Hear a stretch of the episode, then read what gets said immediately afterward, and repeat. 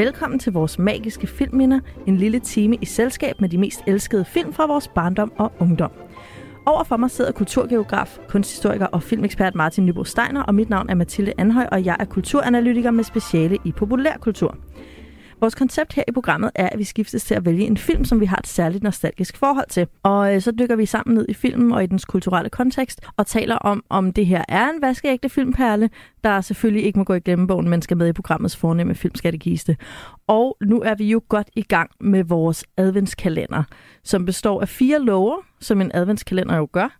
Øh, du stod for første lov, Martin. Ja som jo ligesom var en, en optakt til julen, ja. kan man sige. Det var ikke? dit alibi for at have den med. Ja. det var den første ja, lov. Det var den havde dog julen med i titlen. Altså, så, så allerede der er man, så er man halvvejs, ikke? Ja. Nightmare Before Christmas, og den kom selvfølgelig med i filmskattekisten, selvom det virkelig ikke er min slags julefilm. Det er, den er alt for kunstnerisk. Og, og, og blander julehyggen op med noget andet. Præcis. Hvad var sådan no-no? du putter jo heller ikke... Øh, tacosauce på din anden steg, vel? Altså, jeg er godt... Altså, Sindssygt. Jeg er jo meget modstander af de der folk, der netop gør sådan noget med at lave øh, altså, pebernødder med lakrids. Ja, eller, Hvem gør det? Jamen, altså, Karen Wolf.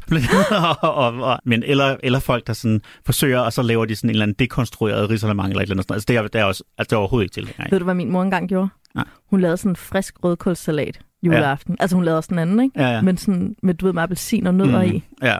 Det fandme mærkeligt, ja. mand. det blev ikke rørt. Nej, niks. Øh, I dag er det anden søndag advent, og øh, det vil sige, at det er tid til at åbne vores anden låge i den her filmmagiske adventskalender. Og bag den låge gemmer sig en af mine yndlings julefilm, øh, som både byder på Hugh Grant som Englands premierminister, og en hulens masse kærlighedsrelationer, både familiære og venskabelige og kollegiale, og selvfølgelig også romantiske. Den film, vi skal tale om i dag, er nemlig den super cheesy, men stadigvæk mega vidunderlige Love Actually. Christmas, I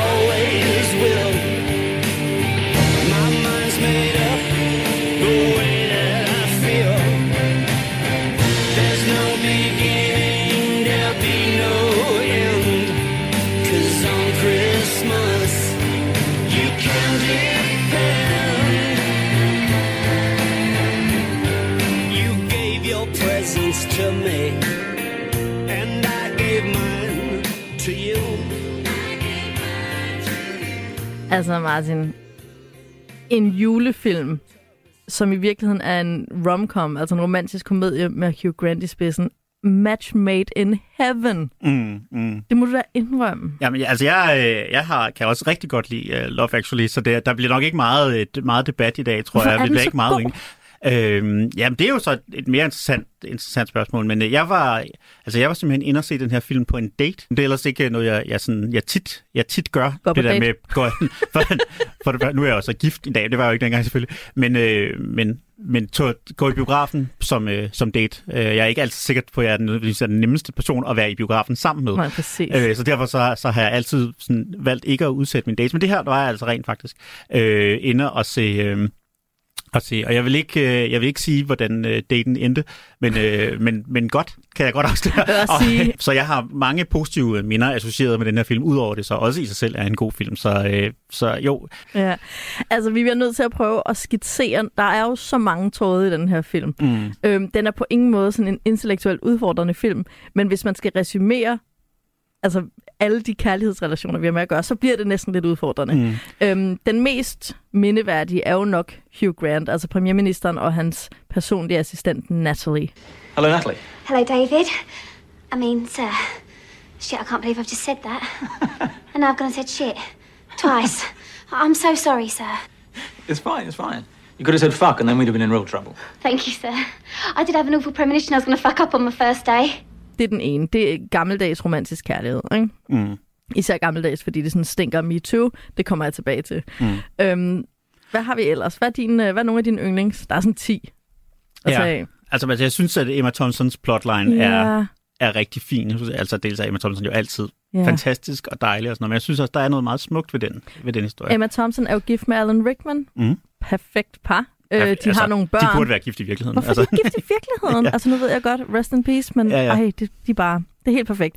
Begge to smukke, men også sådan øh, ældet normalt. Mm. Altså, du ved, de Ja, ja, ja. ligner rigtige mennesker, bare meget smukke rigtige mennesker. Mm. De har nogle børn, deres ægteskab er sådan, knager måske lidt i krogene, lidt træt. Og Alan Rickman, han er redaktør for et, eller chef for et eller andet Et eller forlag. andet, ja. Han er chef på, for et kontor. Ja. Det er ikke vigtigt, Nej, hvilket. nej, nej. Og apropos MeToo, så har han også en, en sekretær, der er sådan en sexet homewrecker, øh, som flytter med ham. Og han går lidt med på det. Han har ikke nogen affære. Mm. Det er ikke, fordi de kysser eller noget. Men han underholder den Ja. her fløjt øh, Mm. mm. aktivt og, og køber faktisk en halskade til hende af Mr. Bean. Hvad kunne være mere julet end Mr. Bean? Ja, det er det. Øh, han kører den af halskade, og vores Emma Thompson finder den i hans jakkelomme. Tror det til hende. Opdager så, at hun bare får en CD. Mm. Mens hvem fik den der halskæde? Tell me, if you were in my position, what would you do? What position is that? Imagine your husband bought a gold necklace and come Christmas gave it to somebody else. Karen. Would you wait around to find out if it's just a necklace or if it's sex and a necklace or if worst of all it's a necklace and love? Would you stay, knowing life would always be a little bit worse? Or would you cut and run? God. I am so in the wrong. A classic fool. Yes, but you've, you've also made a fool out of me. You've made the life I lead foolish too. Det er ikke til at holde ud. Men filmen ender jo med, at hun ligesom siger det til ham, og han erkender... Altså, jeg ved ikke, hvordan de har lavet sådan en følelsesmæssig affære romantisk. Nej. Men det har det. Mm. Altså, den måde, hun sådan siger... Altså, lægger sit, sit knuste hjerte i hans hænder og siger, jeg har opdaget det her, og jeg ved ikke, hvad det handler om, men det går bare så mega ondt. Og Mhm. han er sådan, ej for helvede, jeg er bare en kæmpe klovn. Ja. Øh, og så kan man jo selv øh, tænke sig til, hvor meget de har talt om dit og datten, og jeg tror, der er, der er en eller anden form for tilgivelse. Ja. ja. Man kan ikke lige vide, om det er kærestetilgivelse eller bare familietilgivelse. Mm. Men på en eller anden måde, så er det bare den mest romantiske udspilning mm. af Mm. en rigtig tragisk ting, som de fleste af os jo oplever en gang imellem. Følelsesmæssig bedrag. Mm. Nogle gange, hvis man insisterer, som vi jo gør i vores samfund, på at leve monogamt, Mm. så vil der bare være nogle perioder, hvor at ens partner har mere i gang på mm. en eller anden Mm. måde følelsesmæssigt med en eller anden, og det er bare det værste, når man opdager det. Ja. Mm. Oh, Emma Thompson. Men hvis vi netop skal tale lidt om, hvorfor det er, den her film fungerer, så synes jeg det jo også, det er fordi faktisk, at jeg synes, at alle de her små øh, fortællinger er er nogen, som er troværdige i virkeligheden. Ikke? Altså selvom man kan sige, at hele den overordnede konstruktion for filmen, at alle de her historier ligesom fletter sig ud og ind af hinanden, og alle har et eller andet mega romantisk øjeblik juleaftensdag, eller hvad- hvornår det nu er. Ikke? Altså, det, er selvfølgelig, det er selvfølgelig enormt konstrueret, men sådan isoleret set, så er alle de små historier rigtig fine, og nogle, man godt kan relatere sig til. Altså, jeg synes selv, at nogle af de mere karikerede, altså jeg, jeg kan jo rigtig godt lide den her, øh, den her porno-fortælling, ikke? Jo. Øh, med de her to pornoskuespillere, de her to pornoskuespillere, nej, som... nej, de er pornostatister. Ja, Det er jo sådan the lowest of Ja, the ja. low. Det er ikke de rigtige pornoskuespillere, det er Nej. pornostatister. Det er jo så sjovt. Ja, men som ligesom mødes på sættet, og i virkeligheden, ja, jo så har en, altså knaller, ikke? Altså på en eller anden, Ja, Øh, øh, og så har sådan et romantisk moment i det. Ja. Og så sådan, altså det der med bare lige pludselig at have sådan have et øjebliks kemi med nogen. Ja. Og så er det så komisk, at det ikke er over en kop kaffe, Ja. men, men, men midt i et eller andet orgie, ikke? Jo. Men, men, men, men, men selve deres relation og selve deres oplevelse, kan man sådan set godt sætte sig ind i det der med at gå der og så møde en et sted, hvor man ikke havde, ikke havde tænkt sig. Ikke? Også Og jeg synes jo netop, hvis, ja. altså den her film, øh, du sagde, at det var en, en, en blanding af, af en julefilm og en, og en romcom, og det, det er jo også rigtigt, og dem, dem er der jo masser af, og det er jo, det er jo en helt sådan genre. hel genre. Juleromcoms. Juleromcom, og der er jo altså, sådan hele tv-stationer, der ikke sender andet i måneder op til jul, ikke? Øh, Men øh, den her film var også en genre skabende, vil jeg sige, ved netop at have de her sådan multiplots romcoms med mange forskellige, og der, der er jo så kommet en hel, den amerikanske instruktør Gary Marshall har sådan specialiseret sig i at lave de her Valentine's Day og sådan, af, af, den, af den slags, Ja. som netop er, vi har en 7-8 historier, som alle sammen skal ende Sammen. ende sammen, og som altså, det vil sige, det er selvfølgelig også Shakespeare på en måde, men, men, men, men, men det, er så ikke der, hvor jeg, det er så ikke der, hvor jeg synes, inspirationen, i hvert fald til Gary Marshall-filmen, det kommer så tit, men netop de her historier, der fletter sig ud af en af hinanden, øh, og, og har sådan parallelle kærlighedshistorier, som næsten alle sammen ender lykkeligt, ikke? fordi det er jo en romantisk komedie. Ja. Og dem er der blevet altså, det er jo blevet en hel genre efter den her, men jeg tror, jeg, jeg, tror, jeg kan i hvert fald ikke huske, at jeg havde set det før. Altså, Det er det, føltes fald- nyt. Ja, og det, Øh. det er nærmest det er centrum for filmen. Altså, Ja. det, er sådan, det er helt eksplicit, at vi skal, den måde, de har sat det op på, at, det, at vi får introduceret alle dem her, og ikke ved, hvad connection er, Mm. Nemlig. og så lige så stille opdager det Lige præcis, ikke? Og filmen. fordi kernen i den romantiske komedie jo næsten altid er, at der er et centralt par, Ja. og måske det er jo som Shakespeare, ikke? Det er jo så, at der er et centralt, et højt par og et lavt par. Det er ligesom Ja. så vidt, vi kan gå, ikke? Ja, Øh, der er et Agnes og hovedperson. Røde, og, Der er et hovedpersonpar og et bipersonpar, Ja. typisk, ikke? men der er også tit socialt højt og lavt. Ikke? Ja, ja, altså, der er tit et, et rigt og et fattigt. Ikke? Men, øh, og det har vi jo også her. Altså, vi har det her med, at vi har, øh, det er meget Shakespearean, men vi har prime minister-relationen, mm. og så har vi altså pornostatister og en rengøringshjælp mm. nede på bunden, ikke? Så ved vi ligesom hele samfundet er med, ikke? ja, det er det. Og ham her, øh, vi har også ham her, Colin, øh, den øh, utiltrækkende øh, buddreng. I've just worked out why I can never find true love. What's that? English girls. They're stuck up, you see. And I am primarily attractive to girls who are, you know, cooler, game for a laugh. Like American girls. So I should just go to America. I would get a girlfriend there instantly. What do you think? I think it's crap, Colin. Uh, that's where you're wrong. American girls would seriously dig me with my cute British accent. You don't have a cute British accent. Yes, I do. I'm going to America. Colin, you're a lonely, ugly arsehole. And you must accept it. Never. I am Colin, god of sex. I'm just on the wrong continent, that's all. Som det er, det, han er den mest Shakespeare-agtige karakter, jeg nogensinde har set på film. altså, han er med i alle Shakespeare-stykker. Ja, ja. Så den, den, den sjove dreng. Den sjove dreng, ja. Sådan øh, øh, hy- forhyrden og sådan noget i mm. uh, As You Like It. Nå. Mm. Øhm, I hvert fald, så, øh, så fungerer den her film med alle de her øh, forviklinger og det her mm. meget, meget store cast af karakterer. Jeg tror også, grund til, at den måske starter den her genre, mm. eller i hvert fald bliver så populær, det er jo, at den har jo... Altså, det er jo et serie. Det er jo noget af det, serier gør. Mm, De kan rumme mange flere karakterer, og de kan vikle dem ind og ud af hinanden.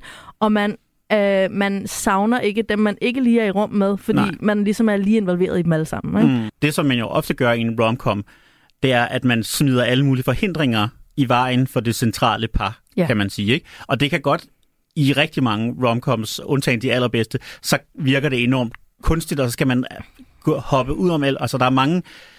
Hvis der bare var nogen, der lige sagde, hey, det var det der brev, det var til min mor og ikke til min Ja. elskerinde, eller et eller andet, så ville problemet have været... Altså, Så ville der ikke have været nogen film. øh, og man kan sige, den, den fælde undgår den her film ved bare, så smider den bare et plot mere ind i stedet for. Ja, hver gang Altså- de skal bruge en forhindring, så skifter vi scene. så skifter vi scene, og hver gang vi ligesom, altså, får, altså, får fil- filmen op i spillefilmslængde, Ja. så tager vi tager bare en historie mere. Ja.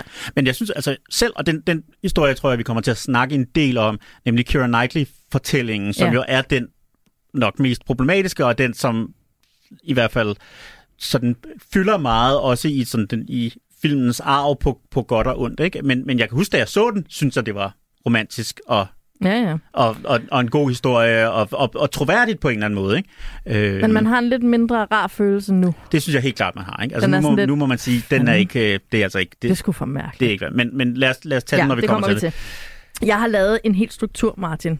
Hvad siger Det du kan så? jeg forestille mig. Jeg er, ikke, jeg er ikke typen med struktur, men jeg har lavet en struktur. Jeg sad simpelthen og kiggede på alle de her relationer, og så, øhm, så sad jeg og inddelte dem i forskellige øhm, sådan paraplybegreber. Ikke? For eksempel romantiske kærlighedsrelationer. Der har vi, øh, som sagt, premierministeren og Natalie. Vi har også Jamie og Aurelia, den her portugisiske rengøringsdame. Mm. Øhm, og Jamie starter jo med, at han opdager, at hans kone er utro med hans bror. Øh, det er jo også, utroskab er også en del af det her. Og der ser vi jo den, hvad skal man sige, lorteutroskaben. Mm. Ikke? Fordi det er bare sådan, der er jo ingen tilgivelse mulig der. Det behøver der selvfølgelig heller ikke være, for der er ikke børn. Nej. Haha. Mens at Emma Thompson eller Rickman utroskabet, der er der tilgivelse, for der er jo børn. Og det er Mm. sådan en mere, ja, rørende Ja. utroskabshistorie end den anden. Men Jamie, Og også en, ældre, man kan sige, en længere relationshistorie også. ja, ikke? så giver der er bedre sådan- mening på en Ja. eller anden måde, og plus det er heller ikke sådan, jeg knaller lige med din bror. Er det no- sker det nogensinde i virkeligheden? Det ved jeg ikke. altså, det det, er et, det er sådan et øjeblik i den her film, hvor jeg altid tænker, nu må I holde op. Ja, Så ja. der skulle ikke nogen, der, og, og slet ikke sådan, kom her ind, big boy, I want you twice before Jamie gets back. Altså, Ja. Så der er ikke nogen, der taler til sin mands bror. Nå, Jamie han tager hen til et eller andet hus, sommerhus i Frankrig, og skriver en bog, eller et eller andet klassisk break-up-reaktion, hvis man har penge. Mm. Øhm, og så møder han Aurelia. Og det, som jeg også synes er ret fedt ved det romantiske forhold, det er, at det bliver lidt sat over for netop, som du sagde, pornostatisternes forhold. Fordi Jamie og Aurelia kan ikke tale sammen. Nej. De er bare ved siden af hinanden og bliver tiltrukket af hinanden i total ordløshed. Mm. Så viser de så deres interesse ved at lære sproget, så de kan have en dybere relation, fordi Mm. man bliver også nødt til at kunne kommunikere. Men den der ordløse tiltrækning. Mm. Og så har vi på den anden side de her pornostatister, som jo er helt nøgne sammen, men Mm. ikke bliver tiltrukket af hinanden overhovedet, før de begynder at chatte. Altså Netop. de begynder simpelthen at småsnakke. Mm. Og det er her, deres tiltrækning spiger. Det er i den her ja, snakken frem og tilbage, hvor de bare sådan mærker hinanden af, og man ser bare smalltalkens berettigelse på jord. Det er sådan, ja, du kan mærke andres velvilje, Mm. og du kan lige afprøve lidt humor, og ja. Og du kan mærke deres personlighed, ikke? Altså, du kan se, okay, men matcher I simpelthen. Nu, nu har ja. Du jo en sidegeschæft, hvor du taler om andres parforhold. Og der kan man sige, at det her er det netop... Altså, det her, det ville være et, et par i gift første blik, hvor der var, altså, måske ikke den helt store, altså sådan den, helt, den fysiske kemi var okay, okay til at begynde med, men ikke noget øh, sådan synderligt mindeværdigt, men til gengæld Ja. den personlighedsmæssige, der står de, slår det gnister, ikke? præcis lige så snart de faktisk mærker hinandens Mm. indre Ja. kernetiltrækning, som jeg kalder det i Mm. min podcast om gift første blik. Ja. Det er så de romantiske relationer. Uh, Hugh Grant og Natalie kommer jeg tilbage til. Det, det jeg synes faktisk ikke den mest interessante. Den, jeg, jeg kan godt lide at se på Hugh Grant, og jeg kan godt lide at se på hende der Natalie, men det er det. Ja, ja. Der er nogle øh, familie-søskende relationer i den her film, som både, lidt ligesom det romantiske, der er både nogle heartbreaking, nogle, altså nogle, der bare er rørende, men også altså tragiske på en eller anden måde. Og så er der nogle vidunderlige, hvor man bare kan mærke, det er okay, jeg er single, for jeg har min familie. Eller det er jo, Mm. altså den her, Mm. hvor vi ligesom ser, okay, men der er andre relationer, der kan være, der kan udgøre altså hjertet i dit liv, som ikke er romantiske. Ja. det kan lade sig gøre, ikke? Mm. Og den ene, øhm, altså der er jo blandt andet den her med Jamie, hans bror, der forråder ham. Mm. Bare sådan, om fuck dig så. Og Jamie bliver lidt eksemplet i den her film, øh, spillet af Firth. Colin. Colin Firth, ja.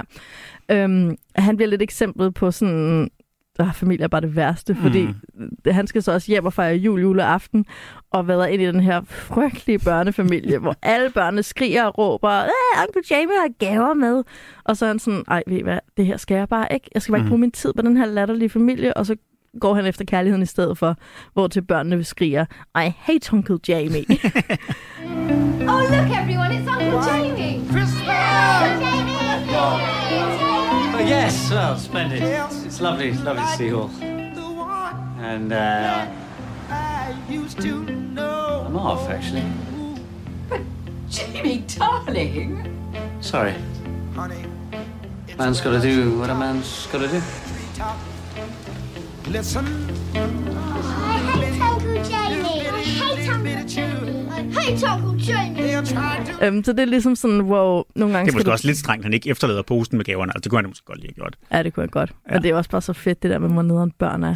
Og sådan til, især til jul. Øhm, men man ser virkelig, man får virkelig den der følelse af, øh, fuck nu din familie. Mm. Det er ikke vigtigt. Mm. Altså, din familie er nederen. Mm. Ja, så har vi jo også altså Hugh Grant og Emma Thompson, som jo man får at vide ret sent i filmen er søskende.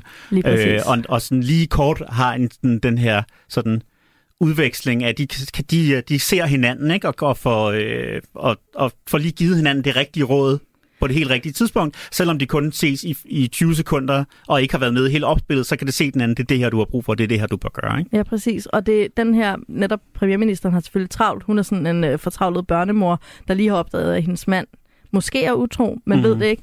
Og hun ser sin bror, og den kærlighed, der er jo også bare altid, altså Emma Thompson, når hun spiller kærlighed Mhm. mimisk, så dør jeg. Så Ja. dør jeg bare indeni af kærlighed. Ja. Men hun når lige at se sin bror, og alt det der, altså alt det, der er i det rum imellem dem, er sådan udødelig kærlighed, og vi har hinanden.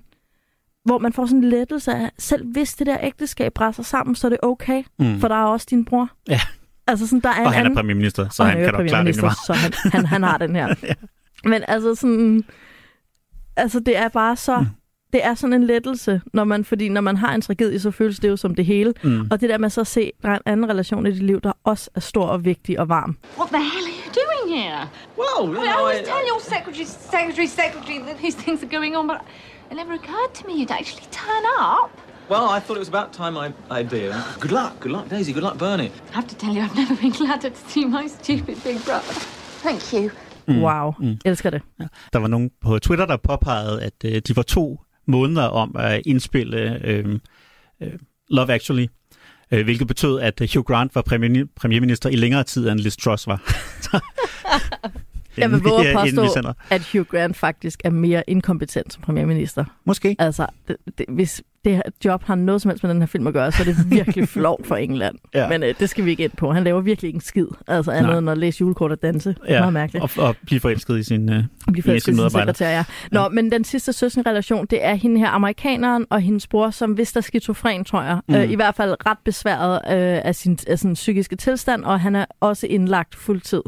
Og han ringer hele tiden til hende, og der ser man det her med, hvordan det også 100 procent, de elsker hinanden, de der søskende, og de giver hinanden noget. Men han er også en kæmpe belastning for hende, Mm. fordi hun ikke kan finde ud af at give ham 50 procent. Mm. Altså hun er ligesom altid til rådighed, og hun er altid sammen med ham, fordi du ved, skylden er for stor, og fordi mm. han har det så dårligt, og når man er omkring folk, der har det dårligt, så kan man ikke tage tid til at gå ud og drikke en kop kaffe. Mm. Fordi sådan lidt, okay, men han, vil, han er ved at dø psykisk, altså sådan, mm. jeg kan ikke bare sidde og hygge mig. Mm. Og det er der, hun er.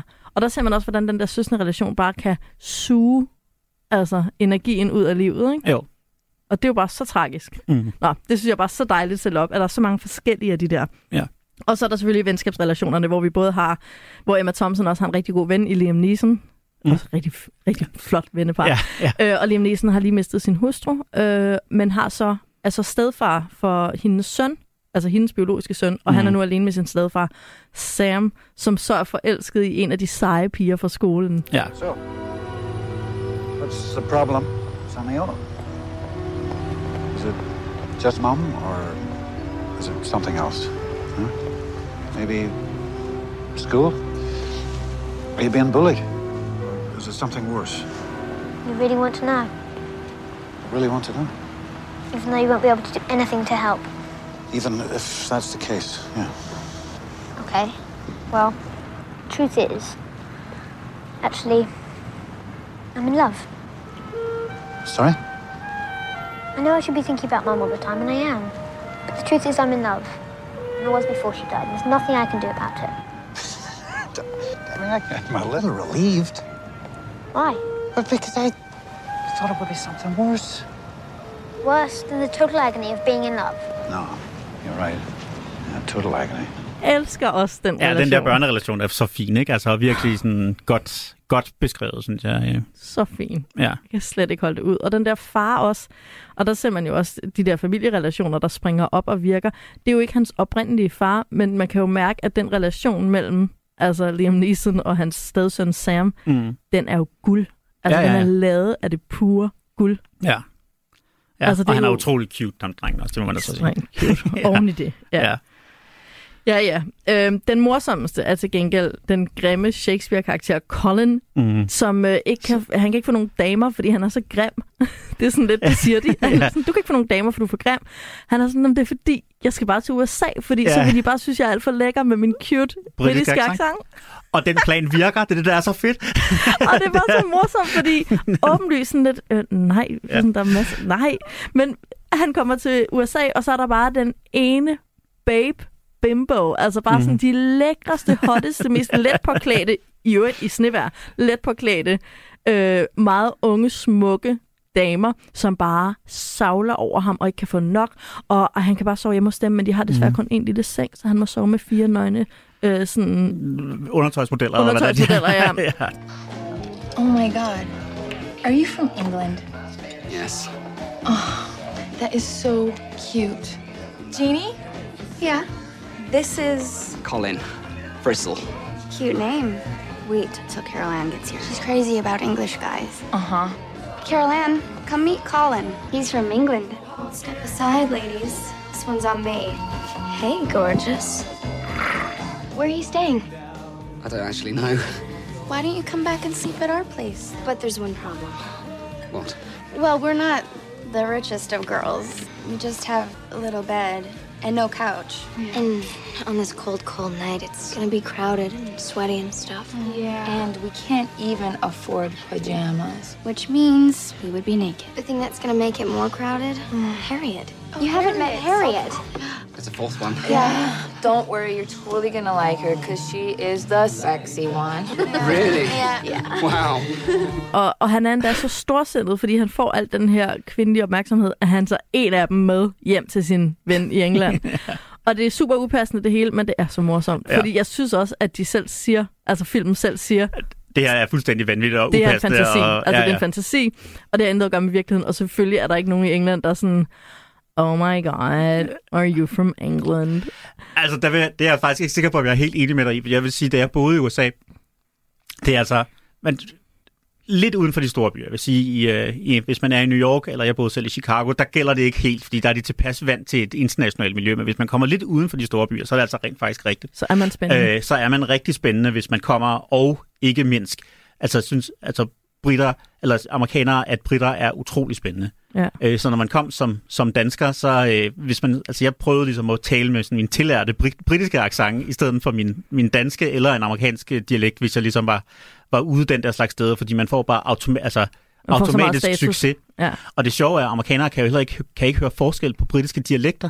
Så de kan ikke, og det er, jo, det er jo sindssygt godt, og det bliver ikke i talt her, men det kunne godt være noget. Altså man simpelthen, men man er også som englænder frisat fra øh, sådan de konnotationer, der måtte være i ens egen dialekt. Og der er England jo et, et enormt adskilt samfund, og hvor en dialekt siger enormt meget om helt præcis, hvor man kommer fra geografisk og klassemæssigt og så videre og så videre. Og det er man fuldstændig fritaget fra, fordi for amerikanere lyder alle englænder som Hugh Grant. Ja. Uanset om det så er det mest sådan arbejder, arbejderklasse Nordengland, et eller andet, så er det bare, øh, blah, så Ja, for, i en præcis. amerikaners øre. Ikke? Øh, så altså, Det er lidt der, rigtigt. der, der, er, altså, der er en, en, en, en, en, et græn af sandhed i den her historie. Men det er der jo også, fordi når man tager til udlandet, er man jo bare the exotic stranger. Ja, ja. Altså, så er det bare sådan, nå, er du fra Danmark? Sådan, ja, jeg er fra Danmark. Det kan, det kan du ikke lave ned på en dansk bar. Sådan, ja, du er fra Danmark. Taber. Sådan, det er Ja. ikke interessant. Ja. Jamen, det kan noget. Colin har lidt ret, Ja. selvom det er den mest vanvittige version ja, af det. Ja, ja. Nu, altså, da jeg sagde før, at alle historierne var, havde en, et grad af genkendelighed, så det her det er nok den, der har det mindst, det må man nok sige. Præcis. Øhm, der er to ting, vi bliver nødt til at nå ind på. Og det ene er, at den her film er nærmest, altså det er jo nærmest en fejring af MeToo-relationer, Mm. i stedet for en kritik af det. Det synes jeg er ret morsomt. Ja. Altså, er der er men- mange af forholdene, hvor der er en meget kraftig sådan, magtubalance Man mellem kunne deltagerne, godt være kritisk over for det, men det vil jeg ikke at være. For det er jul, Martin, og julen det er ikke en tid at være kritisk. ikke? Ja. ja. Øhm. Altså, jeg synes, det eneste, vi, vi, vi bliver nødt til at tale om sådan toksisk maskulinitet i forhold til den her Keira Knightley-plot, fordi der er altså noget der, som Ja, er, den er grim. helt ved siden af. Ikke? Ja, den er rigtig grim. Og, og hvor man, jeg tror, altså, hmm, ville filmen være bedre, hvis det plot var helt klippet ud? Det er heller ikke, fordi det sådan strukturelt er så vigtigt i forhold til nogle af de andre Hvis plots. vi opridser det, så er det, øh, min bedste ven skal giftes, jeg laver det perfekte polterarben og bryllup, Mhm. mm. og jeg giver den hele armen, og jeg filmer det hele, bla bla bla, men jeg kan faktisk ikke lide hans kæreste, tror vi, indtil Mm. vi finder ud af, det er ikke fordi, du ikke kan lide hans kæreste, du er forelsket i hans kæreste. Mm. Og den kærlighed bekender han så, og hun bliver sådan glad, eller Mm. giver ham i hvert fald et kys for Ja. det, som hendes nu ægte mand ikke ved noget om. Mm. Ej, nej.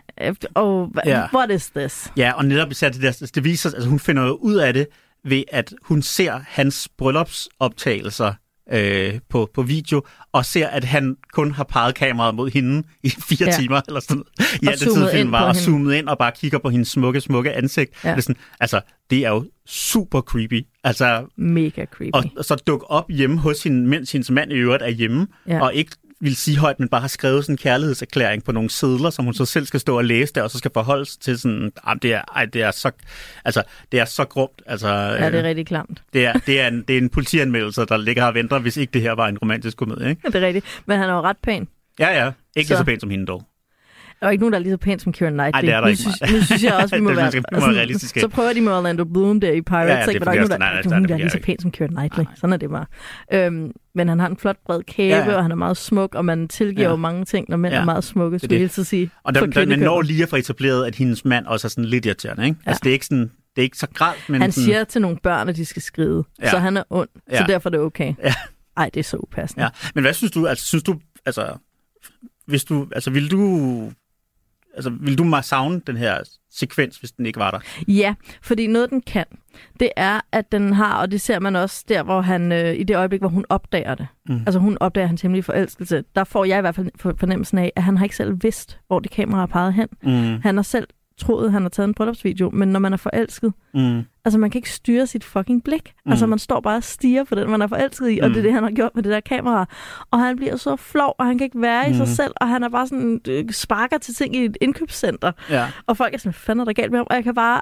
Uh, Mm. det, det kan jeg virkelig mærke. Ja. Øhm, Og så kan jeg også godt lide noget andet ved det. Øh, jeg bliver nødt til lige sådan at lukke det ene øje for sådan den der virkelig creepy måde at dukke op og overfalde en kvinde med sin klamme kærlighed Mm. på upassende vis.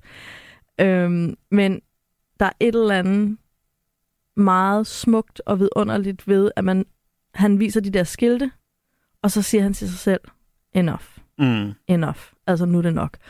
Og jeg får sådan lidt en ideal, idealiseret idé om, at man kan godt have en hjertesorg, man kan godt have en forelskelse og få closure Mm. mm. uden forhold. Mm. Altså, man kan lave en kærlighedserklæring, hvor man får det hele ud. Mm.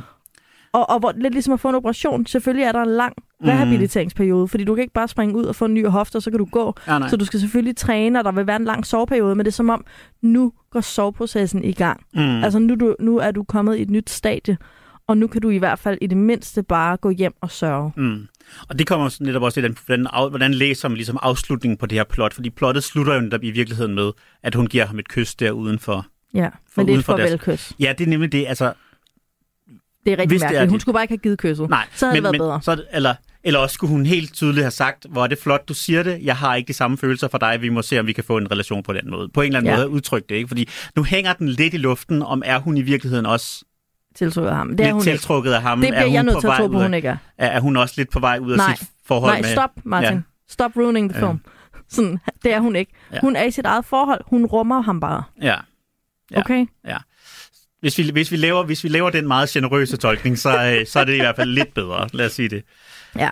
Nå, men altså, øh, ud over det problematiske Mm. mm. forhold, så er der jo også det her med hele den her sekretær, der hedder Mia. Mm. Altså at lave en karakter, der i den grad er sådan en amoralsk, skamløs homewrecker-type, der sidder og spreder sine ben i et miniskørt foran direktøren. Det er jo sådan, direktør tror, sekretær er, Mm. men ingen sekretær er sådan. Det er jo en maskulin fantasi. Mm. Det er jo sådan lidt, om jeg kunne ikke gøre for, at jeg var utro, fordi hun sad jo der og var sådan helt vanvittig lækker. Nej, Mm. hun var normal, du er liderlig. Ja, ja.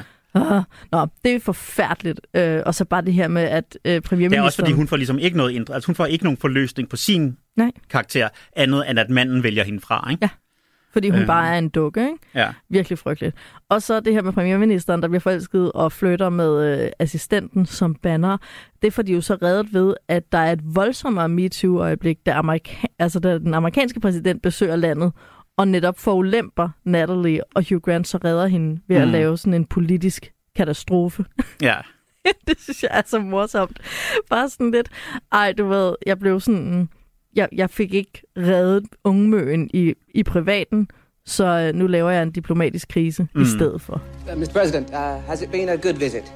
Very satisfactory indeed. We uh, got what we came for, and our special relationship is still very special. Uh, Prime Minister? I love that word relationship. Covers all manner of sins, doesn't it? I fear that this has become a bad relationship. A relationship based on the president taking exactly what he wants and casually ignoring all those things that really matter to um, Britain. We may be a small country, but we're a great one too. Country of Shakespeare, Churchill, the Beatles, Sean Connery, Harry Potter, David Beckham's right foot, David Beckham's left foot, come to that. And a friend who bullies us is no longer a friend. And since bullies only respond to strength, now onward, I will be prepared to be much stronger. And the president should be prepared for that.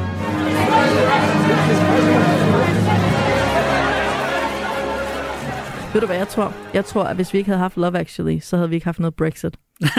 det tror du Altså, det? det er så stort et nationalt mm. øjeblik, da Hugh Grant står og siger, ja, det kan godt være, at vi er små, men vi er også et stort land. Mm. Øh, altså, du ved, Storbritanniens mindreværdskompleks, fordi de engang ejede hele verden. Ja, ja. Og nu er det bare sådan, ja, men nu har vi David Beckham og Harry Potter. Mm. Og, og det, lige det, ikke? Ja. Det førte til Brexit. Jeg siger Ja. ja. det bare. Ja, ja, ja. Vi har en plotline, vi overhovedet ikke har, har været inde på. Det er jo øh, den med Bill Nye som, øh, som en sådan aldrende, øh, aldrende sanger, Ja. øh, der får et, et uventet julehit, det du spillede i starten af, af, af programmet her. Christmas is all around me. ja, en, en, en sådan lidt underlig udgave af det her Love is All Around Me, som, som jo i hvert fald for mange, det er sikkert for begge os, er forbundet med fire bryllupper og en begravelse, og Wet, Hugh Wet, Grant Wet. i, Ja, wet, i. Wet, Wet, Wet udgaven, øh, selvom det er jo en ældre sang. Men, øh, Gud, er det det? Ja, ja, det er en genindende fra 70'erne. Øh, Nå. Den, øh, hvad var det, jeg ville sige? Nå jo, men, men den spiller også, hvis, nu, hvis vi i det her afsnit havde noget, der sådan ligesom skulle datere filmen, så kunne det her jo være noget, nemlig at vi var i en periode her, hvor der var enormt stor fokus i, øh, i de britiske medier på det her med, hvem har nummer et singlen i landet juleaftensdag. Ja. Vi var i en periode, hvor der blev solgt mange CD'er og blev solgt mange CD-singler også, og derfor var det, et, altså det var sådan en konkurrence, de store bands og sådan noget konkurrerede i mange år. Hvem var ligesom det største navn inden for popmusik? Det var dem, der havde nummer et singlen Juleaften. juleaften. Og her i starten af der er så begyndt, der er så ligesom sket sådan et magtskifte, så, det, så vi var inde i en periode, som i øvrigt fortsatte i lang tid, hvor den, der lå der, det var altid en person fra det års X-Factor. Øh, og det var det mange, mange, mange år i træk. Øh, og det var der rigtig mange sådan, musiksnopper i England, der var utrolig Sure over. sure over. Øh, og den her film leger som en fantasien om, at der så pludselig kommer den her sådan for sjov lidt julesingle, Dark Horse. Dark Horse jule, som der så på en eller anden måde får landets opbakning Ja. øh, og, og, og ligesom støtter, øh, støtter op omkring den her, så det lykkedes og, og får den her prestige. Han får ligesom revitaliseret sin karriere, ham her, den afdankede rocksanger her, Ja. og, og for første gang nogensinde vinder, og- vinder den rigtige musik over X-Factor-musikken og præcis. sådan noget. Ikke? Men også sådan, ikke og det skete jo også i musik, fordi virkeligheden, det er jo også- sell-out. Ja, ja. Altså sådan, det er jo det, der også er sjovt. Han har jo ikke lavet et eller andet originalt sådan, stort rockhit. Nej. Han har bare lavet et eller andet lort, altså, Ja. og det er jo det, der er så komisk. Ja. Altså, han er jo ikke, det er jo ikke musikken, der vinder. Nej. Det er bare sådan, du ved, en gamle hvide mand, der vinder. Ja. Fordi han sælger ud. Mm. Ja, ja, og det, og det er sådan, det er på kapitalismens præmisser, ikke? Lige altså, vi, laver, vi, vi gør oprør ved at købe en anden sådan Ja, plade lavet af et eller andet stort pladeselskab, som de Ja. kan tjene penge på, ikke? lige præcis. Øhm, og det skete i virkeligheden. det, det skete jo faktisk i virkeligheden, at der også et jul på et eller andet tidspunkt, en af de jule her, var der nemlig nogen, der lavede en, en effort for at få en eller anden, det var så sådan en gammel sang. Julesang. Øh, nej, jeg tror faktisk, det var en gammel punksang eller sådan noget, som man ligesom fik, fik sådan hele landets opbakning til. Den køber vi den her december, så vi kan få brudt Ja. X-Factor-vinderen sejrsteam, ikke? Øh, og, det, og det lykkedes også, det, da det skete. Men, og det har jo været inspireret, tror jeg, af den her, af Ja. den her film. Altså, jeg tænker jo altid på, når jeg ser ham her, Billy Mac, og den her frygtelige julesang, på øh, Bob Dylans Must Be Santa, mm. Hvor jeg også bare sådan, da jeg så den video, altså Bob Dylan, der bare, han er måske kun 75, der, han ligner en på 120, sådan Ja. vælter rundt i sådan en julemandskostyme og synger Must Be Santa. Ja. Og jeg bare sådan, hvad, hvad, hvad, Det er ikke så julet heller. Nu laver du julesang, eller hvad Ja. laver du? Jamen, det er så morsomt. Ja. Og så er Bill Nye jo bare sej. Altså, man har sådan umiddelbart sympati med ham, fordi han er bare sådan lidt sådan gnæven på en fed måde, ikke? Ja, altså, han er bare så grineren. Han ja. Har sådan de der krogede øh, guitarfingre og sådan noget. Og det er jo i øvrigt en af de andre kærlighedsrelationer, venskabsrelationen. Mm. Der, hvor man finder ud af, at man kan godt have en, en øh, øh, hvad hedder sådan noget, en life comp- companion, ikke? altså Mm. en livsledsager, øh, som ikke er en kæreste eller en søskende, mm. men Mm. som faktisk er en ven, man bare har mødt og tilbragt livet sammen med. Mm. Øh, og i det her tilfælde også kollegialt, og det er jo også noget, vi ser, der er sådan nogle virkelig smukke kollegiale relationer rundt omkring. Øh, og det, de er bare blevet familie over årene, de her to. Og han vælger faktisk øh, fame and fortune fra. Mm. for at være sammen med sin øh, bedste ven og eneste familie, fordi så kan de bare sidde og hygge sig sammen, de to. Mm. Det synes jeg er så fint. Mm. Men on that note, så kalder han jo sin bedste ven, manageren der, for sådan ugly fat fuck, og jeg ved ikke, hvad han ikke fyrer Mm. afsted mod ham. Og den her film, den har så mange tykkhedsreferencer. Ja. Det er, jeg vil ikke sige, det Ja, der kommer til tyk forbi. 2003 eller 2004, eller når nu er det, den skinner igennem, ikke? Ja, altså den er, for, for eksempel, men det, det ved jeg ikke, jeg har ikke lyst til at forsvare noget, som bare sådan er åbenlyst tykfobisk. For eksempel, Aurelia har en tyk søster, der bare er grim og ligeglad og sur. Mm. Det var også bare sådan den, kla- og sjov. Altså den klassiske Ja, ja. tykke karakter i en Disney-film, der bare skal være sådan... Ja, som er helt sådan relief. aseksuel, ikke? Altså, ikke, Ja. ja. der er ingen fare for, at hun forstyrrer plottet. plottet. Fordi hun er ikke kunne-. Hun er, ikke, hun er på en eller anden måde ikke, ikke elskelig, eller ikke Ja, sådan... præcis. Hun svarer til et, et husdyr, ikke? ikke? Ja. Hun svarer til et husdyr i virkeligheden. Øhm, så det, altså, og så er der så den tønde, som gælder, Ja, ikke? netop. som er en rigtig karakter. Og, men der er jo også det her med Natalie, som jo overhovedet ikke er tyk, men hvis kæreste er slået op med hende, fordi hun er tyk. Mm. Og der synes jeg, der er en meget morsom scene, fordi for det første er det jo ikke noget med Hugh Grant er forelsket i hende på trods af, at hun er tyk, Nej, på grund af hendes personlighed. Han synes bare, hun er mega lækker, Ja. selvom der er nogle andre, der synes, hun er tyk. Mm. Jeg ved godt, hun ikke er tyk, men det er bare, altså, det, Mm. det synes jeg går lidt imod den der Ja, ja. tykfobiske vinkel. Ja, ja. Og så synes jeg også, det er ret morsomt, at hans øh, ægte, altså ikke assistent, men sekretær, altså politiske sekretær, ikke? Øh, han har en samtale med hende, hvor han er sådan, hende der er Natalie der. Og så er hun sådan, hvem? Hende den tykke? Hugh Grant er sådan, "Ah, hun er ikke tyk. Jeg synes, hun er tyk. Vil vi kalde hende tyk? Ja. Altså, det, er ligesom sådan, det kommer ligesom ud der, Ja. at, at sådan, det ved jeg ikke. Jeg ved Nej, ikke nej. rigtig, hvad de gør med det. Jeg synes bare ikke, det er helt kun tykfobisk. Jeg Nej, synes nej, også, nej. det prøver at vise sådan, at samfundet også render rundt og laver nogle tykke øh, Mm. markader, som er fucking ligegyldigt, og Ja, ja, ja. forkerte i øvrigt. Ja, Altså sådan, ja, ja. Og, altså det, og det er jo netop der, hvor- hvordan har man det med, at de, der er sådan, så mange jokes om, at der er en karakter, som jo åbenlyst ikke er tyk, ja.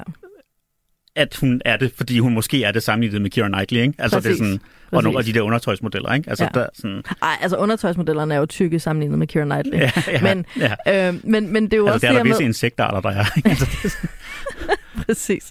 Men det er det her med, at sekretæren er sådan lidt, hun har en kæmpe røv og nogle ordentlige lår.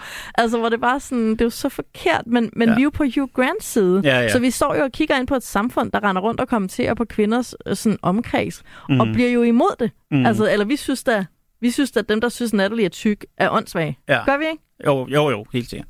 Nå, men det er også lige meget, fordi udover selvfølgelig den sidste relation, børnerelation, som der ikke er en skid at sige om, det er bare en Mm. dreng, der forelsker en pige. Så Men ja. den, ej, det ved, jeg- nu ved jeg ikke, hvad du skulle til at sige, men jeg synes jo, der er noget meget, meget vigtigt ved den relation, nemlig at den jo også udgør på en eller anden måde filmens, filmens klimaks, ikke? hvor hende Ja. her, pigen, hun får lov til at træde karakter, hende, som Joanna. han er forelsket i, ikke?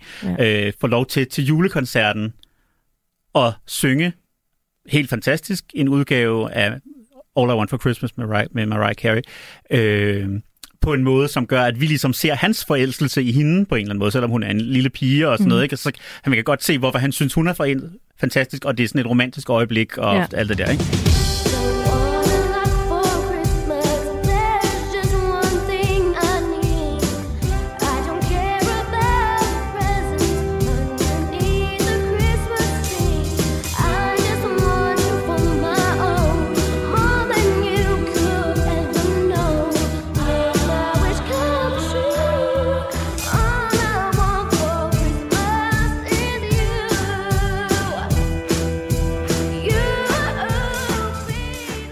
Det, det er jo bare fint, ikke? Altså Og en så- sød historie. Og derudover er det jo så fedt, fordi der er jo den her øh, replik i Mariah Carey's All I Want for Christmas, hvor All I Want for Christmas is You, hvor hun peger på vores Sam, mm. Som bliver rigtig glad, og så peger hun videre, and you, and you, and you. og så bliver han bare sur og sidder og hammer i trommerne, og det er jo så nu, så det ville ikke have været nu som en voksen mand. Der Nej, ville man nej. have tænkt, åh, nej, åh, åh, åh. Og den her film skal jo altså også have ros for, synes jeg, at jeg tror, den bragte den her, den her sang tilbage ja. i, øh, i sådan den almindelige bevidsthed som en rigtig god sang. Altså, Ja. ja. jeg, der var lang tid, hvor det var sådan, den var rigtig kikset og sådan kliché, og sådan lidt på samme måde, som der er uforklarlige årsager, nogen, der har det nu med, øh, med Wham og Last Christmas. Hvem har Øh, det sådan med Last Christmas? rigtig mange, mennesker. altså sindssygt vanvittige mennesker, ikke? Men, men netop det er sådan, altså, så det var faktisk ved at være røget lidt ud af julekanonen også. Der var år, kan jeg huske, jeg selv huske, hvor den ikke var med på den der ju- opsamling af julemusik, Tuborg øh, CD, som, man, som kommer i handelen hver jul. Ikke? Der var mm. All I Want for Christmas, måske også af rettighedsmæssige årsager, ikke med på i en lang årrække. Og der tror jeg, at den her bragt ligesom tilbage, og vi bliver alle sammen mindet om, okay, det her det er verdens bedste sang. Det er verdens bedste sang. Jamen, det det er er det bare. Og bare fordi, at der er en eller anden idiotisk producer, der har bedt Mariah Carey om at rulle sig i sneen, så den er Ja. blevet kikset. Det er ikke sangens skyld. Nej. Det er bare en rigtig mærkelig video fra Ja. 80'erne. Ja, og så var der jo mange ting, der var på det tidspunkt. Det skal man, altså, Der var alle rullede sig i sneen. Jeg rullede mig i sneen. Du rullede dig i sneen. Vi Ja. rullede os alle sammen i sneen. Mm. Det var dengang, der var sne før klimakrisen. ja, Anyway. præcis. Og, og nu, altså man kan sige, nu er den jo tilbage. Nu er den jo tilbage i top 3 Ja. af, af julesange Hvor den overhovedet. hører ikke? Hvor den hører hjemme, og der, den ryger, den forsvinder aldrig igen. Håber vi. Håber vi. Søvn i. Ikke i vores livstid i hvert fald. Nej, præcis. Men det var slet ikke min pointe. Øh, men du har fuldstændig ret. Det, den har en fin, øh, en fin plads, den her barnekærlighedsrelation, og hvor de skal kæmpe for det, og også øh, det her med, at Sam har mistet sin mor, og han er ked af det og sørger, men han er altså også forelsket, og det kan han bare ikke gøre noget ved. Mm. Fordi, og det er jo også noget, der er, når man er, både når man er lille og voksen, at nogle gange, så løber de her ting sammen, og så skal man rumme to stærke, totalt Mm. modsatrettede følelser, og det er bare rigtig svært. Ja. og det var så sødt, at vi ser den her lille dreng kæmpe med det, og, og være i det, mm. øh, Mm. med sin vidunderlige fars hjælp. Ja. Mm, mums. Nå. Men det sjove, jeg ville tale om, det var en anden kollegial relation, som så overraskende bare hopper ind og er så umotiveret og weird. Nemlig øh, Hugh Grant, der skal rundt og banke på alle vejene på Harris Street, fordi han ikke ved, hvor Natalie bor, med sin kopper, med sin livvagt. Mm. Øh, sådan en skaldet mand med et overskæg. Og så er der nogle obnoxious børn, sikkert Uncle Jamies nevøer og niæsser, der siger, vi skal I synge julesange? Og så Hugh Grant sådan, "Nå, okay. Og så begynder han at synge den der King Wenceslas. Mm. Øh, sådan en rigtig mærkelig gammeldags julesang. Og så bryder den der kopper bare ud i sådan, sådan opera-lignende julesang.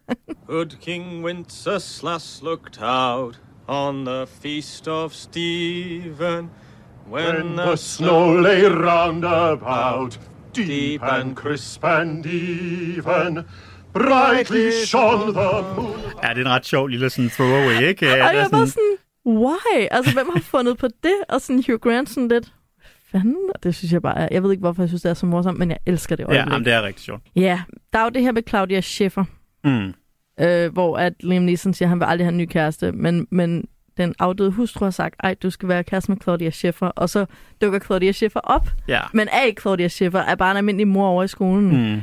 Jeg kender godt det der med, at der lige pludselig er en i ens børns klasse, eller et eller andet, hvor altså forældrene bare er sygt lækker. Mm. Og det er så desorienterende, for der er ikke noget mere usekset i verden, end børnegarderoben i Nej. en institution. Nej. Alle er grimme, alle er stressede, Mm. øh, eller sådan, snakker babysprog. Det, Mm. det, det er det mest usexede sted i verden. Ja. Så det der med, at der lige pludselig står en eller anden smuk person, Mm. mm. det er meget desorienterende, og det kan jeg godt lide den her film for at sætte fokus på. Ja, ja, ja. Det synes jeg godt set. Og samtidig med, at det, der, det må ske i virkeligheden indimellem. Det må være den, altså det, må, altså det vil være en forfærdelig relation at skulle opbygge, ikke? Altså skulle Mhm. opbygge et, sådan et parforhold med en af sine børns klassekammeraters Ja, det må være mor, ikke? Altså, den Men er, det er jo fikset i Love Actually, fordi drengene lige kigger på hinanden og sådan, ja, ja, åh den er god nej, nok." de vil være kærester, hvor fjollet. ja, som Øh. børn jo gør. Altså det, Det gør børn jo, sådan er de jo. De er meget hurtige. Ja. Ej, øhm, julepeak. Hvis vi lige skal have vores julepeak. Det har vi jo Mm. aftalt, at nu ser vi julefilm, og så skal vi sige, hvornår er vi på max i julestemning i de her Ja. film. Der er min jo faktisk netop klimakset med Sam, der løber gennem lufthavnen for at nå at sige farvel til Joanna, der så også kommer tilbage og giver ham et kys, og man er sådan lidt, der sker sikkert aldrig noget med dem, og det er lidt det, som der også sker i Keira Knightley-relationen, ikke? Mm. Det der med, man kan godt få closure uden at få forholdet. mm, Man kan godt udleve sine følelser, og så gå over til at lægge dem på hylden og sørge over, at de ikke blev udlevet. Altså, der er et eller andet Mm. sted der, som kan noget, mm, og som jeg bare synes er helt vidunderligt. Plus, han vender hjem til sin stedfar, der bare er der for ham. Og sådan mm. netop det der med, der er mere end en kærlighedsrelation i livet. mm. Du skal ikke kigge på mig, som om det er cheesy. Nej, nej. jeg synes bare, det er så fint. Ja. Og så bliver jeg bare sådan... Altså, julefilm kan noget forskelligt, og i Danmark ser vi rigtig mange julekalendere, som mest er noget med julemanden og nisser, ikke? Mm. Men det der med, når det ikke kun er kærlighedsrelationer til jul, Mm. men det er sådan alle mennesker, og mm. alle dem, man elsker. Mm. Men det er jo meget sjovt, fordi i virkeligheden synes jeg jo ikke, at, at, at det er jo rigtigt det her med, at julen er hjerternes fest og alt det der, ikke? Og, fest. og sådan noget. Men i virkeligheden, det er jo ikke sådan romantisk kærligheden i virkeligheden, man sådan forbinder særlig meget med julen, og i hvert fald ikke sådan en forelskelse. Nej, men når jeg ser Øh. den her film, så føler jeg, at julen også bliver lidt sexet. Ja, jamen det er det, der nemlig er, er overraskende, ikke? Altså, fordi man tænker, om den kærlighed, det er jo familiekærlighed, ja. Eller det veletablerede parforholdskærlighed, og det har vi jo så også med i den her Ja. film, ikke? Men, men det sker jo altså. Jeg, Men altså, tror du ikke også, der er en kulturel forskel, at i Danmark har vi lidt mere fokus på familiekærlighed i julen, mens at man i den amerikanske, nu ved jeg godt, det er en engelsk film på Mm. nogle måder, men i den amerikanske popkultur, der er der altså gjort i flere år, årtier gjort mere plads til den romantiske kærlighed. De gamle Hollywood-julesange, Mm. det er jo sådan noget med at savne hinanden og forelskelse. Ja, ja. Det er jo ikke sådan højt for træets grønne top og sikke en voldsom trængsel og alarm. Nej, nej. Der er et eller andet der, en Mm. forskel over Mm. Atlanten. Ja, man kan sige, altså der er jo også, altså typisk er der jo også en, i hvert fald i de nyere danske julekalender, er der jo typisk også en eller anden grad af kærlighedshistorie, Ja. øh, hvor der er nogle børn, eller nogle, og eller nogle voksne, der sådan på en eller anden Ja. måde skal, For eksempel skal forelske sig. Ikke? Pyrus og julens gudinde Zenobia. For eksempel, og senere hen, øh, hvad det nu hun hedder. Mm, ja, hvad hedder hun? Gå glade badedamen. Gå glade badedamen. ja, i, i senere, i senere så. Ja. ja. Øhm, altså for mig, nu har vi lige talt om, så vi behøver ikke gå mere, men jeg synes, den der All I Want for Christmas fremførsel ja. er så god, fordi der er bygget så meget hype op omkring den, og så alligevel leverer, og det er en sådan svær, det er noget svært at, at pull off, mm. Og lave sådan en scene, hvor vi tager en af de, en sang, der er sindssygt svær at synge, og en, og en sang, der også, der er sådan, og hun skal, hun skal ligesom levere, der må ikke være noget komisk Nej. over det overhovedet. Det skal være fuldstændig indfølt og super julet og super romantisk og super musikalsk. Og super sam- musikalsk nemlig, ja. Samtidig, og, og så leverer det bare. Ja, altså, jeg har en fornemmelse af, at jeg sådan klappede, da jeg så det i biografen, fordi det bare var så fedt. Altså, man virkelig, man er sådan med hele vejen. Nu sad jeg som sagt sammen med en date, så det har jeg nok ikke gjort. Men, men det, Kan vi håbe. kan, kan vi da håbe. Men, øh, men, det er men det er virkelig, altså det føles som det klimaks, det også skal Ja. være. Hvad er også mere julemagisk end en julekoncert? Ja, ja. Ej, men altså. Men jeg synes også faktisk, Altså i, at... på film. I, i virkeligheden så sådan nogle Ej, julekoncerter på skoler og På sådan den anden side, i Nana er der også en julekoncert, som er helt åndssvag, men bare så på en Ja, eller anden ja. måde så hyggelig. Ja. Altså det der åndssvage krybespil, og der, er- der er der også der er hummer med i deres Ja. krybespil og sådan noget, fordi der skal være ro- roller til alle børnene. så Ja, nu er der ja. hummer men det er jo så også, altså, i sådan en dansk kontekst, der, der bliver man også nødt til sådan at anerkende, at sådan nogle julekoncerter også altid er utrolig sådan amatøragtige, Ja, og, og lidt kedelige, og lidt for lange. Og I lidt den i sådan, Nana, der står børnene jo og sådan slasker spyt ud af en blokfløjte, ja, som morsomt. ja, det men det, der så også er sjovt ved det her, det er, at vi har hende her Joanna, der øh, synger fantastisk, men det fede er så, at man så også får at se den her koncert, at hun har selvfølgelig har sådan en mor, der er professionel. Mm. Altså, og vi snakker ægte professionel sangerinde, og har koordineret hele lærerkollegiet til at synge kor, mens hendes datter sin er datter. stjernen. Ja, ja. Altså den der showmom, øh, som samtidig står og lidt overdøver sin datter bagfra med sådan en anden stemme. Mm. Det, ej, det, hold kæft, det er sjovt. Ja, Altså, det er det er fandme godt lavet. Ej, vidunderligt. Nå, Martin, der kan jo ikke være tvivl om, at den her, den skal lige lukke ned i... Ej, har du nogle modargumenter? Nej, det har jeg ikke rigtigt. Altså, det er, det er, en, det er en ny klassiker. Det Ja, er det, det virkelig, og den, det er- har, den, har, den har fortjent det, og, og måske, altså, den sidste sådan rigtig gode jule, den julefilm, jeg sådan lige kan komme i tanker om. Der bliver stadigvæk lavet nogle, og der er også nogle, der sådan er, er, er gode. Jeg var selv meget glad for den, der hed Last Christmas, nu vi talte om sangen, altså som også Ja. ja. var sådan en julemusical fra for et par år siden. Øh, men der har ikke været noget, der kommer op i nærheden af, af den her i forhold til sådan en kulturel impact, eller bare den julefornemmelse, den, den giver. Ikke? Så det er, Ja. det er ligesom det er den nyeste i julekanoniserede film, vi har. Ikke? Ja, og så er det også bare, altså du kan ikke gå galt i byen, når du smider en, en fuldendt Mr. Bean-sketch ind midt i filmen. For det er jo ikke bare Mr. Bean, der står i magasin og skal pakke gaver ind. Han har en helt Mr. Bean-seance, hvor han netop står og fumler med ting, og så skal han lige have lidt kanel Mm. og sådan lidt. Og så Alan Rickman, der bare er så sur, og bare sådan rigtig Alan Rickman-gnaven. Ja. Jamen, det er bare, det er en god, det er en af mine yndlings Mr. Bean-sketches. Det er faktisk den, jeg Love Actually. Ja. Den synes jeg er virkelig morsom. Jeg ved, om han nogensinde, altså sådan, han hedder jo ikke noget der. Ja, altså. altså, han, han, han spiller nok ikke Mr. Bean, vel? Nej, nej, men, altså, men har han det nogensinde så- spillet andet? Han kan jo ikke spille noget, uden at alle er sådan, at det er Mr. Bean. Ja, altså han har jo så sin anden store karakter, som, som Sorte Sno Black Adder, som han jo også har spillet i mange, mange år, Mm. øh, og som er lige så, lige så ikonisk, men bare på en anden måde. Ikke? Har aldrig hørt om. Det er, der, det er en stor fejl. Det må, vi, det må vi gøre noget ved, når vi har holdt op med at optage nu her. øh, men der kan man sige, det er jo så, så Richard Curtis, som i hvert fald er med til at instruere og har skrevet manuskript på den her, var jo også producent på Mr. Bean. Øh, så derfor, derfor er det meget oplagt, at de ligesom har taget det med, og vi, de havde nok, altså, kunne i princippet godt have haft Mr. Bean som karakter med i, i filmen. Det tror jeg så ikke, de har gjort. Det ville have overdøvet for meget, Ja. ja. ikke? Men det er ligesom... Jo, den, jo, så var det blevet Mr. Bean-film. Men, Men- det er også genialt set, for du behøver ikke sige Mr. Bean. Han Nej, kan nej. bare stå der og være Mr. Bean-agtig. Det er ja. Ja. rigeligt, Ja. rigeligt. Nej, det forklarer jo, hvorfor han står der. Ja. Martin, du ved mange ting. Det gør du. Mange mærkelige ting. Jamen, øh, der er heldigvis ingen uenighed i studiet i dag. Det er ægte julestemning, når, når man ikke er uenige. Så kan vi sige uh, tak til Love Actually og til uh, det her kæmpe kendiscast og et, et væld af forskellige kærlighedsrelationer. Nå, men næste uge så er det uh, tredje søndag i advent, og der er det dig, der står for indholdet. Kan du tease noget uden at afsløre, hvilken film vi skal se for lytterne? Hmm, altså, jeg synes, der er en ting, det er meget vigtigt at vide, inden man går i gang med historien, og det er, at øh, Marlowe er død. Det er det vigtigste. Det, ellers så giver historien ingen mening, og så skal man jo så også vide, at han også er en, øh, en filtdukke. Det tror jeg er, hvad jeg kan sige. Ja, jamen vi siger ikke mere, fordi når det er december, så skal man vente til man åbner lågen. Og øh, med de ord, så lad os ønske glædelig anden søndag i advent, og det synes jeg, at vi gør med originalen bag julekoncertens hovednummer, nemlig Mariah Careys julekærligheds mega hit All I Want for Christmas. I